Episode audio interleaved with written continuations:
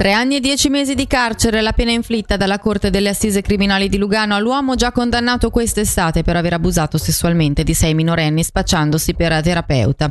L'accusa chiedeva cinque anni, la difesa tre sospesi. Sentiamo il consigliere agli Stati del Centro Fabio Regazzi che già in passato si è battuto sul tema dell'inasprimento delle pene per i pedofili sono ancora una volta scandalizzato per eh, questo tipo di decisioni che a mio avviso sono inaccettabili e, e dimostrano che c'è uh, urgente bisogno di intervenire. Io posso capire anche lo sconforto eh, nella popolazione che vede eh, magari un automobilista che viaggia a velocità eccessiva per la prima volta e viene trattato peggio di un pedofilo che abusa di bambini o, ra- o ragazzini si prende delle pene eh, assolutamente troppo lievi, bisogna assolutamente intervenire.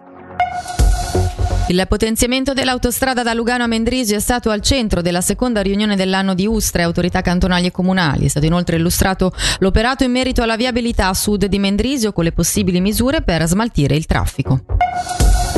Il consigliere nazionale leghista Lorenzo Quadri ha inoltrato una interpellanza al Consiglio federale contro la decisione di coprire da luglio, da luglio e tramite la MALE il farmaco preventivo contro l'HIV PrEP. Tra le domande inoltrate al governo anche la questione relativa all'aumento dei costi sanitari.